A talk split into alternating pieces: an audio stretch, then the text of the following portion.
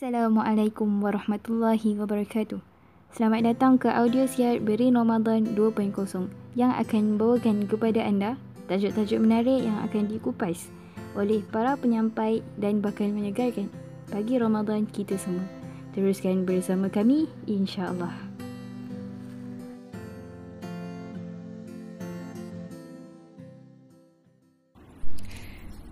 Bismillahirrahmanirrahim. Assalamualaikum warahmatullahi wabarakatuh.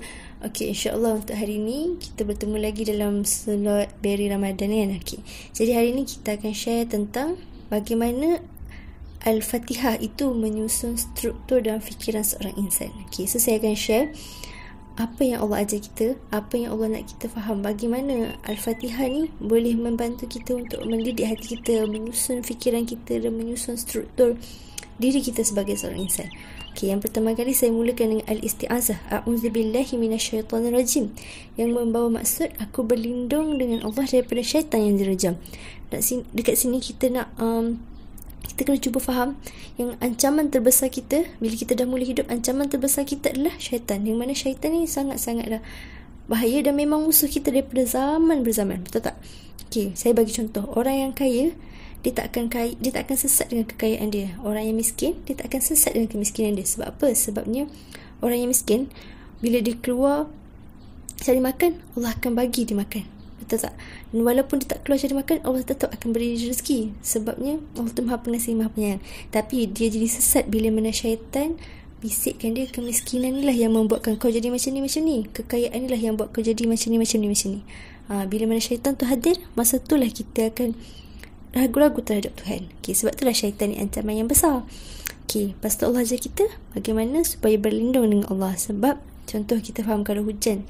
Kita bila hujan kita berlindung dengan payung kan. Kita tak berlindung dengan uh, botol air ke letak atas kepala. Betul tak? Sebab apa? Sebab kita faham. Tak ada ertinya sebuah perlindungan.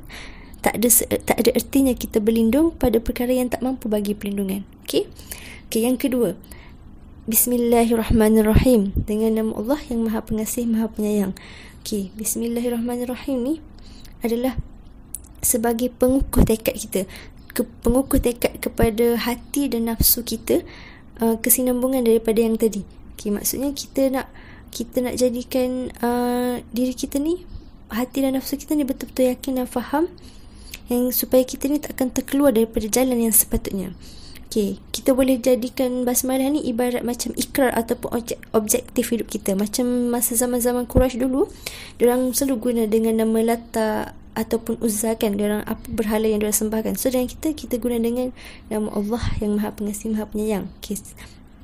Sebabnya, dalam hidup ni kita kena faham tak ada nilai sesuatu perkara tu jika bukan kerana Allah. Sebab apa? Contoh uh, Bismillah ni sebagai, saya cakap tadi Bismillah ni sebagai objektif sebabnya uh, contoh eh kita cakap kalau dalam bahasa Melayu uh, ba tu adalah ba al-isti'anah. Ba al-isti'anah ni maksudnya ba bantuan. Okey contoh saya balik ke kampung dengan kereta api. Ba tu dengan kan okey. So apa yang membantu kita? Dengan kereta api. Kereta api tu membantu kita. Dengan ni menunjukkan kita men- memberi mendapat bantuan daripada benda tu kan. Okey.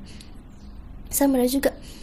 Uh, bila kita cakap dengan bismillahirrahmanirrahim dengan Allah maksudnya kita ni adalah dengan kita hidup ni adalah dengan bantuan Allah. Jadi kita mula objektif kita adalah kita mulakan dengan Allah okey? Yang seterusnya alhamdulillahirabbil alamin. Allah alhamdulillahirabbil alhamdulillahirabbil alamin. Maksudnya apabila kita lahir ataupun kita hidup dekat bumi ni kita kena faham. Dengan segala nikmat yang Allah bagi pada kita kita kena tahu siapa yang layak untuk kita puji. Allah cakap Allah nak bagi tahu kat sini orang yang layak mm, yang layak dipuji hanyalah Allah Subhanahu Wa Taala. Sebab apa? Sebab Allah ni pemilik alam ini, Rabbil Alamin. Yang mana kita kena sedar kat sini apa yang ada kat bumi ni semua adalah milik Allah, bukan milik kita. Ha, kadang-kadang manusia ni lupa dia rasa bila dia kehilangan sesuatu dia terasa dia rasa kesedihan amat sangat sebab dia lupa apa yang ada di bumi ni dia ingat dia ingatkan milik dia sedangkan bukan milik kita. Okey, yang ketiga Ar-Rahmanir-Rahim. Allah ni Maha Pengasih, Maha Penyayang. Allah ni uh, dengan ada Allah nak cakap Allah ni sangatlah Maha Pengasih, Maha Penyayang. Tadi dekat ayat atas sebelum ni Allah kata Allah ni pemilik alam ni kita kena Allah nak kita tahu Allah ni pemilik alam ni kan jadi kita akan sepatutnya dalam hati kita timbul rasa takut sebab kita rasa kita tak punya apa-apa tapi ayat seterusnya Allah bagi kita harapan Allah kata Ar-Rahman Rahim aku ni maha pengasih maha penyayang ha. Oh, maksudnya walau dalam keadaan kita merasa ketakutan terhadap ketidakpunyaan apa-apa dari kita tapi kita kena tahu Allah itu maha pengasih dan maha penyayang. So, Allah ni dekat kasih rahmat Allah dekat bumi ni satu, ibarat satu per seratus sahaja.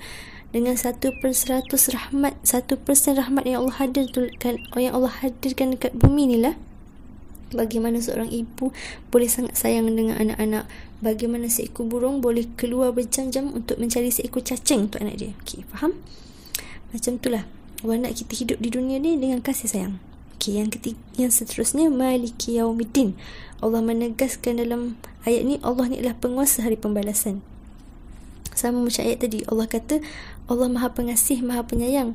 Supaya manusia ni tak tak rasa tak rasa takut. Manusia ni rasa macam Allah Maha Pengasih. So kita tak takut untuk melakukan kesilapan dan berusaha lagi. Bila kita silap kita boleh berusaha lagi. Tapi Allah ni Maha tahu. Allah tahu bagaimana manusia-manusia yang diciptakan ni. Jadi Allah tak boleh nak bayarkan kita hidup macam tu je. Allah kena bagi ayat penegasan supaya kita rasa supaya kita rasa gerun. Supaya kita ni tidaklah meremeh-remehkan usaha kita untuk mendapatkan rahmat dan kasih sayang Allah. Seterusnya ia kena budu ia kena stain. Di mana ayat ni Allah uh, empat ayat sebelum ni Allah nak mengenalkan kepada kita uh, empat ayat sebelum ni kan Allah nak mengenalkan kepada siapa itu Allah. So bila kita dah kenal siapa Allah semua tu kan sepatutnya dalam hati kita timbul rasa penghambaan. Sebab itulah dalam ayat ni Uh, berbeza uh, ibarat satu berbeza dalam ayat-ayat sebelum ni. Ayat-ayat sebelum ni lebih kepada ayat penyataan tapi ayat ni bermula sebab seolah-olah sebuah dialog. Kita mengatakan ia kena budu ia kena stain. Kepada engkau lah kami sembah dan kepada engkau lah kami mohon pertolongan. Kesinambungan daripada ayat tadi kita dah faham kita menyedari diri kita seorang hamba.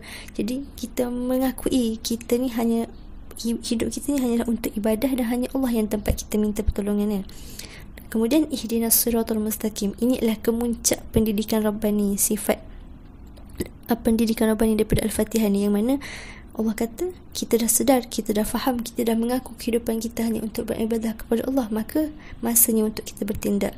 Itu kita minta Allah berikan ihdinas siratal mustaqim, berikan kita petunjuk-petunjuk ni apa? Petunjuk ni adalah hidayah yang mana ramai orang ramai orang tahu tapi tak ramai oleh kita tak boleh melakukan. Sebab itulah kita kena mohon petunjuk. Ini adalah permulaan untuk kita bertindak sebagai hamba yang sebenar.